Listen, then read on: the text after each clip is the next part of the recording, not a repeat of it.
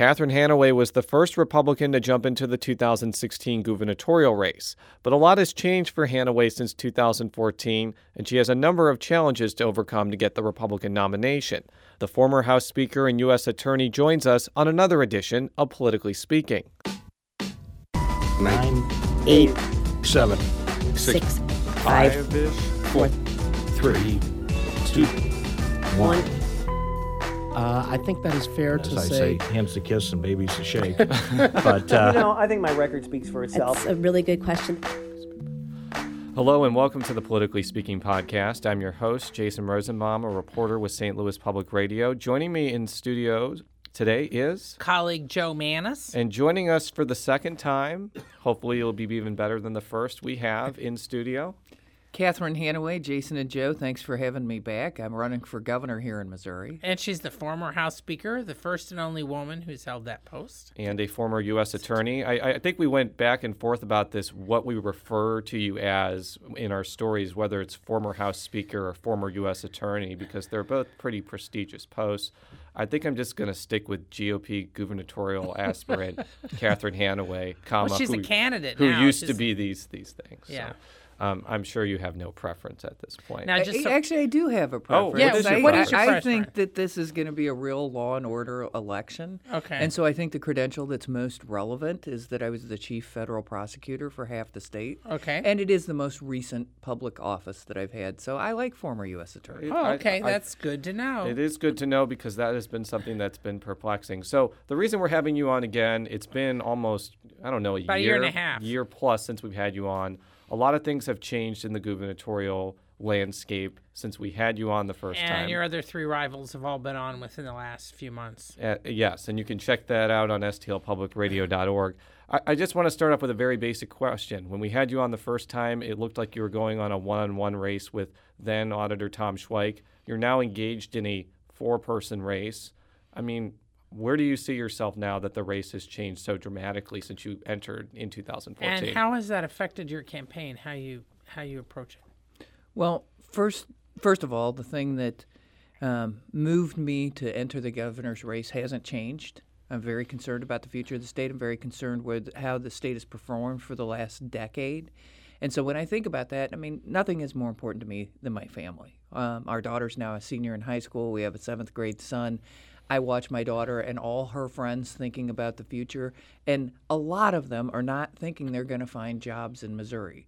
And so, nothing about what's happening in terms of our state creating jobs has changed since I was last on. We're not creating enough jobs here in Missouri, not creating enough quality jobs.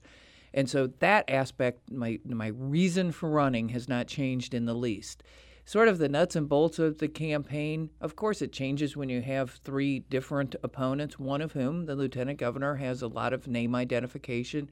The other two are, by and large, um, unknown in the state. And so our resolution has been to really make this a, a, an issues campaign, and there are significant issues in addition to job loss. The murder rate in St. Louis is up 18%. The murder rate in Kansas City is up 40%. We saw what happened in Ferguson, what's happened at the University of Missouri. I think that law and order issues and people's sense of personal security are very much going to be at the at the core of this race and we find our campaign talking maybe a lot more about those issues than we were a year and a half ago. I do want to talk about the lieutenant governor's entry into the race because at the time that we were talking to you last, I think it was assumed that he was either not going to run for reelection or run for yet another term. But now he's in, and as you kind of alluded to, he has pretty significant name identification, and he's won statewide three times. And and the other factor is while he is from at least originally from southeast Missouri, and the, all the rest of all three of you have bases in St. Louis. I mean, you when you were House Speaker, you were in St. Louis County. So, and Greitens and Brunner are both based in the St. Louis area. So, the fact that there's three of you from St. Louis area, one from outstate, allegedly, although although Kinder admits he spends a lot of time in St. Louis, just kind of how that affects affects. Yeah, and the reason I'm bringing this up is I'm wondering if you two are basically occupying similar campaign archetypes as former or current elected officials that are running, and that may be hurtful to your campaign since He's currently in office. He has name recognition, and he's won three elections before. Well, there was a whole lot in that question. Yeah, so let yeah. me uh, maybe Okay. start with um, the fact that I do think this is an election where people are looking at the government and saying it's fundamentally broken, whether they are Republicans or Democrats. I think that's where all the energy behind Donald Trump and Bernie Sanders is coming from. And they do not believe that the people who've made a career out of public service have either the right ideas or the right resolve to fix it. And so I do think a significant difference between the lieutenant governor and myself is that he has held office continuously since 1992, either in the state senate or as lieutenant governor. I'm 52. Out of that entire lifespan, I've only held elected office for six years. And quite frankly, I wasn't sure I'd ever run for office again. It's been 12 years since I've run for anything. But it was this sense that government is fundamentally broken and that it's going to take somebody who maybe isn't there day to day today to fix it. But I also think you have to have some experience to fix it. In terms of the name identification, I mean, who had more name identification in the presidential primaries than Jeb Bush, and he's not even running anymore? So I'm not sure it's necessarily a great advantage this time around. With respect to the urban versus rural, look, I think the reason that outstate voters are gravitate towards someone who is from outstate is because they share their values. It isn't that they just care passionately about specifically where someone lives. Well, my values were formed in rural Nebraska and Iowa. Uh, I'm a Republican because I believe so fundamentally in freedom, and it was formed it, from growing up in very small places where people had to rely on themselves. And if they didn't have the freedom to make their own way, perhaps they wouldn't make it. I think that that's why we've actually been the only campaign so far to announce an ag coalition. Um, we're the only campaign with volunteers in all 114 Missouri counties, and so I think the fact that I share the values a lot of the of those rural voters is really coming through on the campaign trail. Now, as as I mentioned before we went on the air, another issue has been uh, the f- campaign finance for all four candidates for different reasons. In your case, what uh, some have been looking at is the fact that early on you got a large donation. You've gotten some since then related from Rex Sinquefield or from groups aligned with him, and since then, there have been debates about how much money you've been able to raise beyond that. I'd like you to talk a little bit about your your fundraising and what you see as the strengths or explanations on how it's affected things. Well, thanks for the opportunity to talk a little bit about this. We have more donors, more individual donors in Missouri than any of the other campaigns. We have uh, raised more money than Peter Kinder or John Brunner in Missouri, even when you take the Rex Sinquefield and related groups' contribution out completely. In fact, we've raised twice as much money as Peter Kinder, even when you take the Rex Sinquefield and related groups' contribution out of our fundraising. And so we're doing phenomenally well in terms of fundraising. The uh, momentum seems to be building every day. We have donors for something like 57 Missouri counties, so it's a very broad base of support. Um, it's going to be a very expensive campaign. The Democrat Chris Koster has raised far more money than any individual Republican, and so um, we're going to continue to push very hard to raise all the resources that we can. Now, does the fact that Greitens has raised the most money so far among the Republicans has that? How do you approach that? Do you think that's going to be a factor? Do you think too much of that is outstate?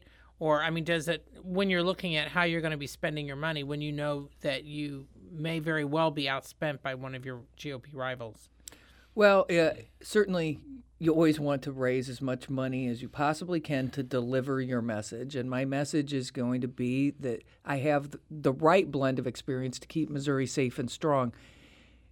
I do think the fact that Eric Greitens has raised a majority of his money, something like 65% from outside Missouri, uh, will make it more difficult for him to prevail in a primary. I think it's interesting that there's been so much scrutiny of my $1 million donor and very little of the fact that Eric Greitens has gotten a million dollar contribution from somebody in California. What is this Californian's interest in Missouri? But also, primary voters are well informed voters. They are not as reliant on the 30 second television ad as general election voters. Most of them will see us at some point out on the campaign trail. We've had eight forums now. Um, so I think money is a little less significant in the primary context. Yeah, not to get too in the weeds here, but I know I know that there has been a lot of attention and scrutiny on the fact that Rex Sinquefield has given you a lot of money, but he's given Chris Koster a lot of money over eight years too. And I just have to wonder how effective it's going to be from the Democratic side to, let's say you're the nominee, to attack you because you've taken a lot of money from Sinquefield, when Koster's taken a lot of money too and holds a lot of views that Sinquefield has as, as well.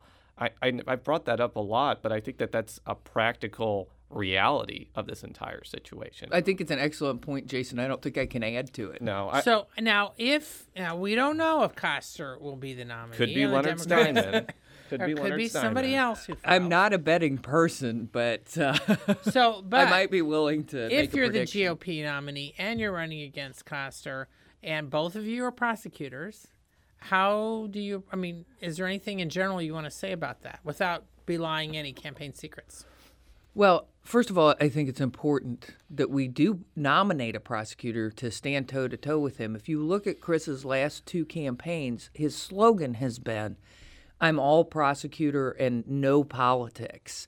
And it's been very effective. He's won decisively in those races. So, if this is indeed going to be a law and order election, we nominate someone who cannot credibly uh, address his record on those issues. I think he's been extremely political in the way he's handled the Attorney General's office. Um, even the New York Times has been critical of the way he's put politics ahead of his duties.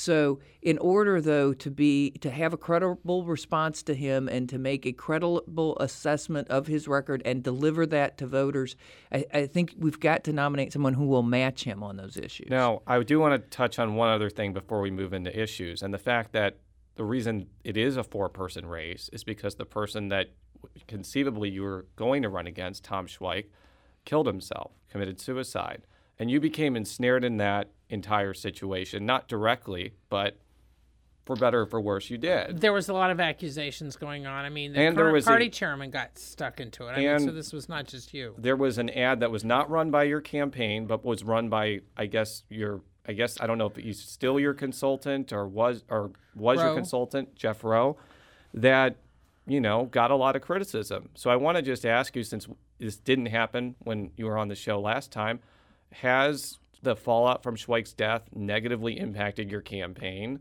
And how do you kind of move forward from some of the controversies that ensnared your the campaign from it? To be perfectly honest, I don't think about that very sad event in campaign terms. Um, this was a tragedy for his family. It was a tragedy for the state. Tom Schweich was a superb auditor and public servant, and we've lost his voice. I still pray regularly for his family. I, I do not think about that event in terms of campaign tactics. Either do I. I. It's been about a year, and I'm still saddened by the fact that he's not here. And um, yeah, I think we'll just leave it at that. But I did have to ask that question because it has been brought up. Well, and it kind of leads into some of the issues that we were talking about uh, in general. And I, I too also think a lot about it. I had just seen him a couple days before, so So, but we do want to transition into the issues a little bit. Um, one of the things that you're kind of embarking on now is the Safe and Strong tour. Am I getting that correctly? You perfectly. I, I read your email, and I before I even ask you any questions, what is the Safe and Strong tour? What what is kind of the, the genesis of it all?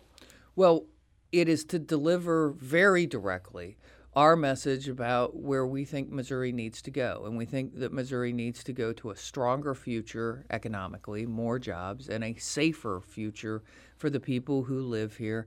And we don't want to just deliver that message through television and radio ads or even social media. We want to get out into communities. So we're we have pledged to go to all 114 Missouri counties. We've been to well over 70 already. So this tour will be in furtherance of the effort to visit every county and have conversations face to face with people. Um, as I said before, I think primary voters have a different level of access and ability to assess candidates. I want to make sure that pretty much anyone who has a question and, and is trying to make up their mind how to vote at least has one chance for me to be near their community, in their community, and have a conversation with me. Now, I think one of the big underlying issues in this campaign is going to be leadership, especially after the current governor, Jay Nixon, was engulfed in the Ferguson unrest and was heavily criticized for how he handled it. We've had other people on this show basically criticize him from both parties.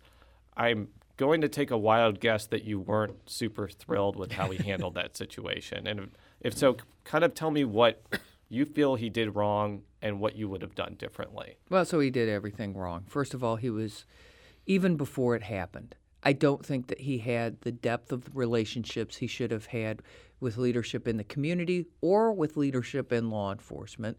Then he was slow to get to the scene. And then among the first things he said was that the law enforcement officials should be indicted as soon as possible.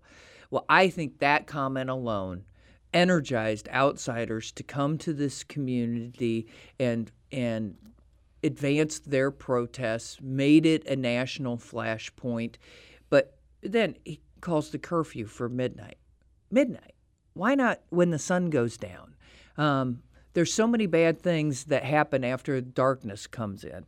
Uh, he he created a sense of um, urgency, of tragedy, a sense of panic by calling out the National Guard, but then he didn't deploy the National Guard to protect facilities.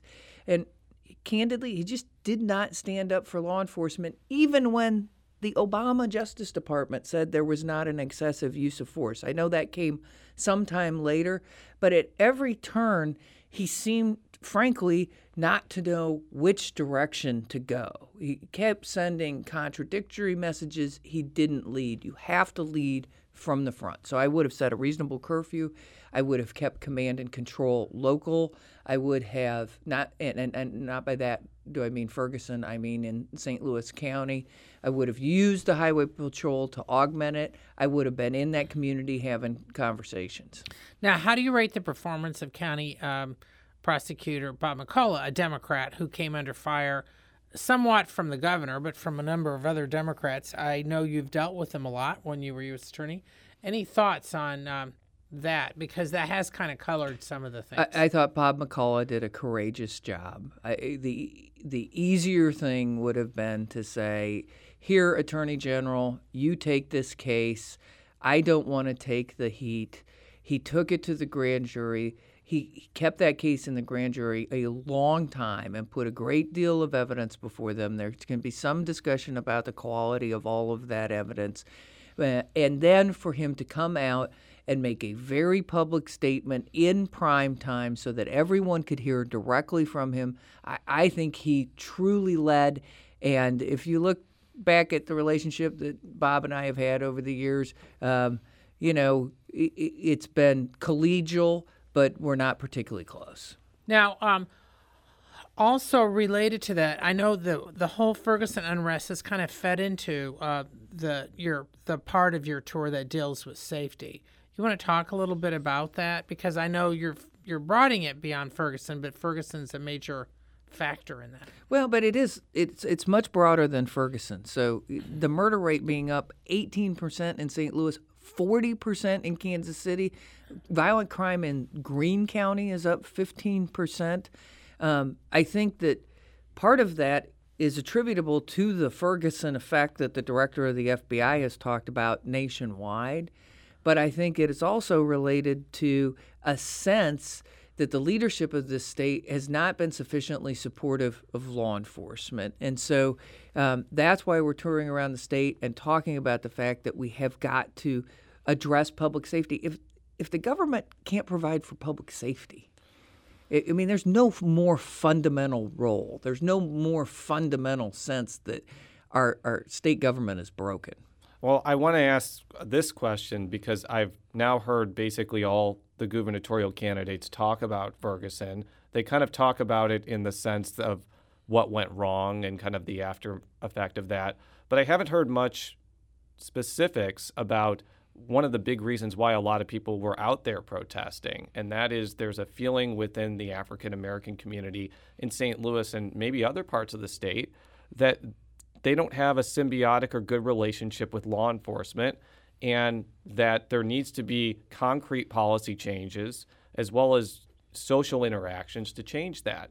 I'd like to hear what you think of that and what you would do as governor to play a bigger leadership role in potentially bridging some of those divides. Absolutely. So I think one of the things that you have to do is be present and, and be in communication. And I think if you look at my track record when I was Speaker of the House, there were some very substantial steps that I took. I was the first Speaker to recognize Martin Luther King Day and to recess the General Assembly while it was going on.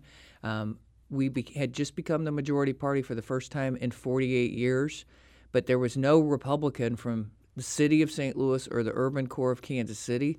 So I created an urban affairs committee and put an, a, uh, a Democrat as chairman, which is unheard of for the majority party to give up that slot. But going forward, I think one of the things that has, I, I, think the Macks Creek law change was good. I do think that we have far too many people being stopped and ticketed in these small municipalities raising money.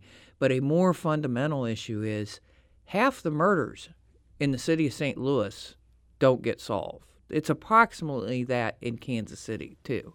And so if you are living in some of these neighborhoods where violence is an is a very regular occurrence and you start to have this sense that law enforcement is there to um, get you but not necessarily there to protect you um, it, it really erodes the relationship and so i think we absolutely have to work on this issue of solving these these murders, putting resources, and there are technological resources. It isn't just police officers on the street. There's cameras, there's drones, which I know won't be exceedingly popular. Um, there's intelligence gathering, all those things. And as I think as the communities can start to view law enforcement as there for them and not just there against them, you transform that balance of trust. Now, what I, do you think about body cameras? I support body cameras. Now, I, I want to play this clip now from Ferguson Commission co chairman Starsky Wilson, because as I'm sure you know, the governor put together a commission that put forth, I think, 200 recommendations across a whole strata of different policy, but primarily law enforcement. And this is what he had to say after the final meeting of that commission.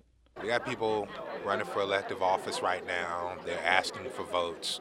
We have a people's agenda, we have the people's report and all of those folks should be assessed versus what the people have said.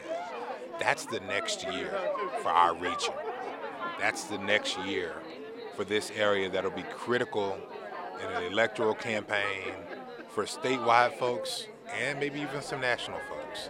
So we've got to make sure we know our agenda well enough to ask those people where they stand.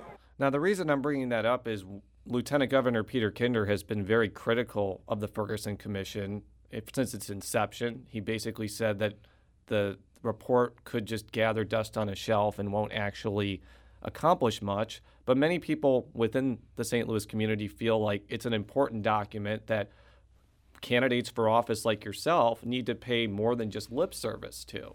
So, what's kind of your sense of how much focus you're going to give to that document? if you become governor because there's a lot of different policy recommendations in there that are going to take longer than just when Jay Nixon's in office, and whoever's governor is going to have to deal with some of these things. So, what's your take on that? Well, there's no question about it that there are a lot of policy recommendations in there. I think more than 180. I have spent substantial time going through the report. I have talked to some of the commission members. Um, I've in particular focused as a former prosecutor on the, the recommendations with respect to law enforcement. I have very serious concerns about how we find the money to implement uh, many of the proposals that are contained in the report. I disagree with some of the expanded social services proposed by the report. Look, we've tried many of those social services solutions in those neighborhoods for decades now. The war on poverty has been the um, greatest losing war of the 20th and 21st century. I mean, poverty has actually, for the most part, either stagnate, stagnated or increased. And so I don't think just repeating those same kinds of social welfare programs over and over again is going to change the dynamic. But I do think that there are some other recommendations, particularly with respect to law enforcement, that are, are worth looking at. I wish that the commission had been a little bit more focused on how do you pay for it and how do you narrow it down to uh, a, a, smaller set of recommendations that you can really build some consensus and energy around. Right now, Kansas City has their big five, the big five things that they want to get it done, and the community is really all behind it.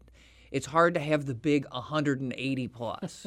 That's definitely true. Now, before we move on to another topic, I noticed that in a previous answer you gave, you, you talked a lot about the murder rate here and in Kansas City and in Springfield. I'm just curious, what role would the governor have in solving that, given that typically that's been the purview of a local prosecutor or, or a police department? Could you just explain where the nexus is? Between well, you appoint the, the, the director of the public uh, Department of Public Safety. You appoint the head of the Highway Patrol. You decide what how much funding to write into your budget for public safety and the Highway Patrol. Uh, you work in close conjunction with the mayor and your big urban police department chiefs to see which public resource, public safety resources are going to get directed where. So I think there's lots and lots of opportunities for a governor to lead on these issues. All right. Well, we'll move on to the University of Missouri and the turmoil there. We could probably spend a whole show talking about this exact topic.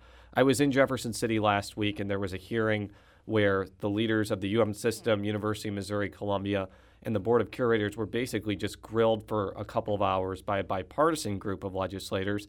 And for our listeners who haven't been paying much attention, there's been a host of problems at the University of Missouri, whether it be protests over a racial divide there, um, the saga of Melissa Click, the communications director that called for some muscle to get somebody off of a public space, their nexus with Planned Parenthood, athletic issues. It, it, the list goes on and on and on.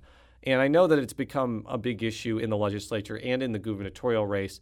I'm just curious, beyond just your take on this whole situation, what role would you play to change some of these situations for the better, given that the governor's control over the university is somewhat indirect? They appoint curators, they obviously fund with their budget. But what would you want to do to change the situation there? Well, it's pretty clear to me that at an institution of higher education, which is what we're talking about, that there are some essential functions. Teachers need to teach, students need to be free to go to class and express their First Amendment rights, and scholarship athletes should play. And if those fundamental functions aren't happening, then the governing board, which is the board of curators, should do something about it. And in this instance, I think the board of curators really failed to do enough about it. And so, had I been governor at the time, I would have sought the resignation of some of those members of the Board of Curators. But what comes before that is appointing people who truly represent the greatness of the state to that board. And right now, there seems to be a, a sense on the part of this governor that greatness only lies in lawyers somehow. I mean, the, the Board of Curators is dominated by lawyers. We need doctors. We need small business owners. We need community leaders. We need a geographic diversity, which is somewhat mandated by the Constitution, but even within congressional districts, it seems like they sort of gravitate to sort of the urban centers. We need to make sure that rural Missouri is well represented because there are a lot of kids from rural Missouri who end up at the University of Missouri. It's funny that you mentioned that because one observation that I had was before he resigned from the board of curators, I think that the only non-lawyer was David Steward. Did I pronounce his name correctly? Yes. He's the I think head of worldwide technology, which he was by far the most successful person on that board. He's worth hundreds of millions of dollars. He's a great success story, but he was also the only non-lawyer. Everybody Right. else was a lawyer, and I found that kind of interesting. But he stepped off of the board, I assume, because he's busy running a multinational business and he doesn't want to deal with this type of situation. So it kind of goes to the question like, how do you find people from this cross section and deal with some very real challenges when they're doing other things that may take up their time? I think it's one of the most underestimated challenges that any governor faces here in Missouri because you literally have to make thousands of appointments. And for the most part, you have to go out and recruit talented people to leave their otherwise productive lives, come to Jeff City or Columbia or someplace else and provide service to the state, whether it's transportation commissioners, higher ed commissioners, the coordinating board of higher education. There are thousands of appointments to be made, which I do think is one of the reasons it's important that whoever we elect as the next governor does have enough experience and a broad enough statewide network to be able to go out and find really great people who are willing to, frankly, provide public service and make a sacrifice to help lead this state. Now, I want to play a clip now from State Representative Courtney Curtis. He's a Democrat from Ferguson. He was at the University of Missouri Columbia, I think, around the same time I was. So, to provide the context for what I'm about to say, when I was at the University of Missouri in 2002 to 2006, there was a protest over race there because somebody wrote this very bigoted and stupid column in the newspaper that made a lot of African Americans uncomfortable. And the reason I bring that up is this entire protest that occurred last year was a long time coming. There have been incidents about race relations at the University of Missouri Columbia for years. And this was the point that Representative Curtis brought up in the committee hearing.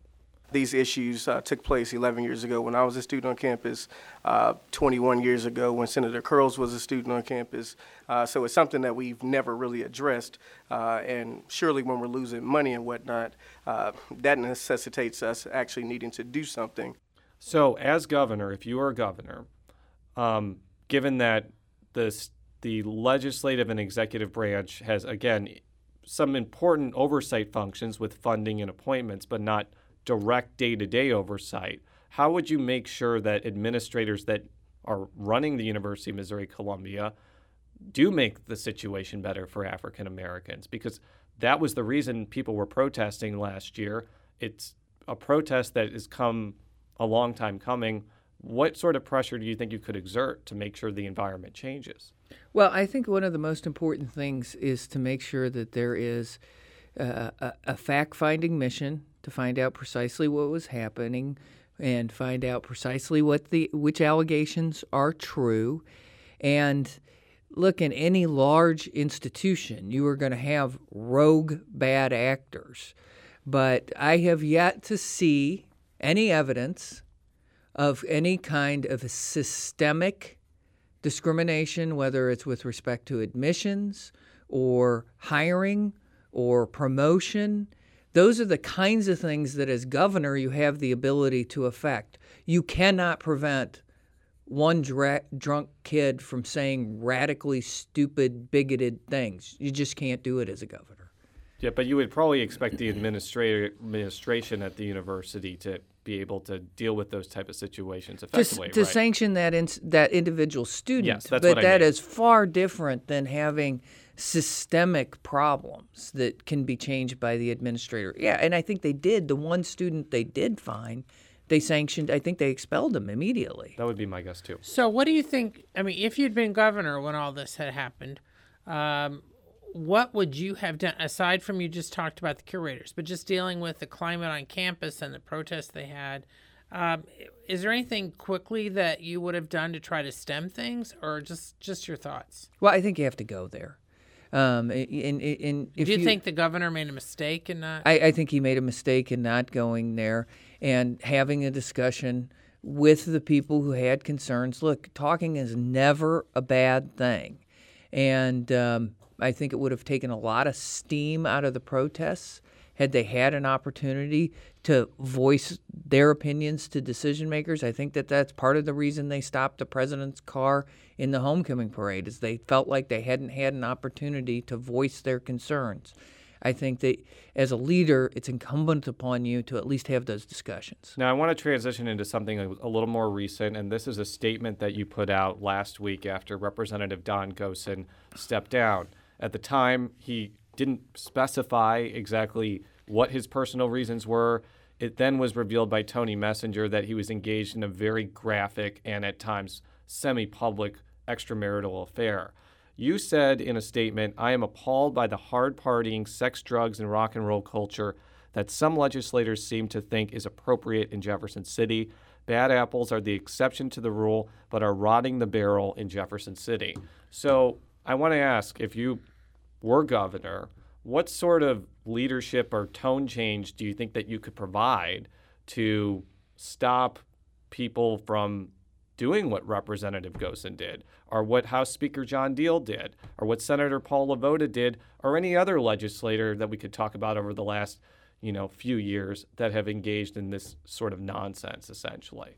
Well, I would do what I did when I became Speaker which is not ignore problems, which is structure the institution so that you um, don't give people quite as much time to be up to these shenanigans, but also advocate strongly to wring some of the opportunities for sort of uh, crony capitalism, um, feathering one's own nest uh, out of the system. So I think we have to close the revolving door of legislators moving to be lobbyists. We need to ban lobbyist gifts. We need to have truth in campaign financing, but it's a cultural change as well. You can't, even if, I mean, I, it is already against the law to assault a woman or to sexually harass an intern. I mean, writing more on into the laws isn't going to change that. It requires a cultural change. When I was speaker, we had a cultural change. This Post Dispatch even ran an article saying at the end of my first year as speaker under my leadership that praying had replaced partying in the state capitol. Now, when you look com- compare your tenure as speaker with what's been happening the what's been public, the last year or two. Are there certain things that you were like, man, that didn't happen back then, and now they're happening all the time? Was there things that happen now that weren't happening then, or was just a matter of you putting a lid on it? Oh, I think that there's been indiscretions in the Capitol for a very long time. I think social media has brought more of them to light. But what I tried to do, both when I was minority leader and when I was speaker, was not ignore the smoke and have conversations with members about really um, what the expectations of their constituents were. Look, holding elected office is holding a job. You're hired to do a job. And not one voter is hiring a legislator to go down there and chase an intern, party hard with lobbyists, and set up their next job. Not one voter. There's no voter that is for that. And so that's what I, the culture I tried to create is look, remember, we are here to do a job. Do you think it's the culture and, and the fact that the way Jefferson City is set up basically makes ordinarily good people do bad things? Are, are voters basically electing people to office with pretty substantial character flaws to begin with, and they're essentially taking advantage? I ask this because I have a hard time believing that someone goes to Jefferson City, is surrounded by all of these things, and then just is transformed into somebody who starts sexually harassing people. My guess is if they start doing that, they already had pre existing character flaws to begin with.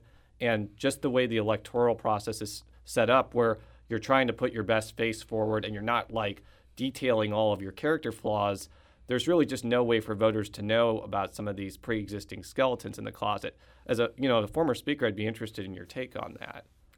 Well, that that is a deep psychological research project. Um, what I will say is, eh, you're probably right that there are pre-existing conditions. That there's a certain amount of sort of ego and hu- hubris that gets somebody to sign up to run for office.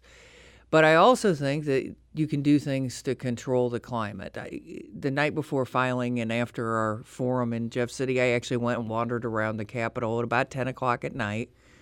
I can tell you that when I was a legislator, that building would have been full. There's no one there. Well, what they, it was full with people working, either in committee hearings or in session. But now I understand it is rare for anyone but the budget committee to work after six o'clock at night. Look, let's make let's make that place one that works really hard when they're there, and then go home. So maybe you only need to be in session two days a week, Yeah. and, and maybe the budget only needs to fund per diem. And, and I for two realize, and a I week. realize that question is kind of a deeper philosophical question, but I think it hits at a question that if people are already willing to cross boundaries before they get into office, are passing new laws really going to change anything? And I think you kind of dealt with that in your answer. Now, I'm wondering if you think um, the parties have failed or not. When you managed to uh, amass the majority, the Republican majority in the House, and that's what made you Speaker. I mean, you had gotten credit and con- and criticism for the fact that you were traveling the state trying to line up Republican candidates everywhere. Because at that point, the Democrats were still in charge. So you oversaw the massive change from Democratic control to Republican control, and it's still under Republican control, the House, and will likely be that way for a long time. When you were going around, did you have to vet some of the candidates? I mean, do you feel that the parties aren't paying enough attention to who they're recruiting? They're just trying to get bodies. I'm just interested in your take on that because you had gotten a lot of attention for the amount of work you spent in drafting um, Republicans to run. Well, I will say that I think it is very different how the system works today. I think consultants are very much more involved in both candidate recruitment and running these campaigns. Um, when we took a majority in the House, the House Republican Campaign Committee had no employees. Every single penny that we spent, we um, spent on advertising for candidates. And so I had a personal relationship with them. I was seeing the ads, I was working with the candidates. I think that there is more distance. That's the ancient past, but how it's important for the future is I think that the governor is, the current governor is so far away from being involved day to day with work in working with the legislature and crafting how things come out. How many he's been vetoed a record number of times. And at the end of session, he'll say, Well, I don't like these aspects of this bill. Well, the governor, if he has concerns about a bill but supports the principle, he or hopefully she will be down in the legislature helping on the front end to craft solutions to our most difficult problems, not waiting till the end and just stamping veto on it. My only other question is Are you excited to be in a gubernatorial debate if you win the nomination with Leonard Steinman? I'm very excited, uh, although that would presume that he will win his primary, correct? That's that was the joke I was trying to make. It was a good joke. It was. I do like the paint job on his buses. That is impressive. yeah, so our list, just so our listeners know, Leonard Steinman is one of the lesser known candidates. He's a perennial from Jefferson City who filed for governor on the Democratic side, has a hand painted bus, and was in filing with on Tuesday with a really long beard and a Mizzou band cap. I- I'm sure the Mizzou folks were, were thrilled when Jo, uh, the photo was in Jo's story. Yeah, you can just check out the photo on our website. Well, thank you again for coming on our show. We really appreciate it as always. And for all of our stories, stlpublicradio.org. Follow Joe on Twitter at. Jay Mannies, that's J M A N N I E S. I'm on Twitter at Jay Rosenbaum, and we can follow you on Twitter at. Hanaway for Gov, and thank you so much for having me on again. I really appreciate it. And we appreciate your time. Until next week, so long.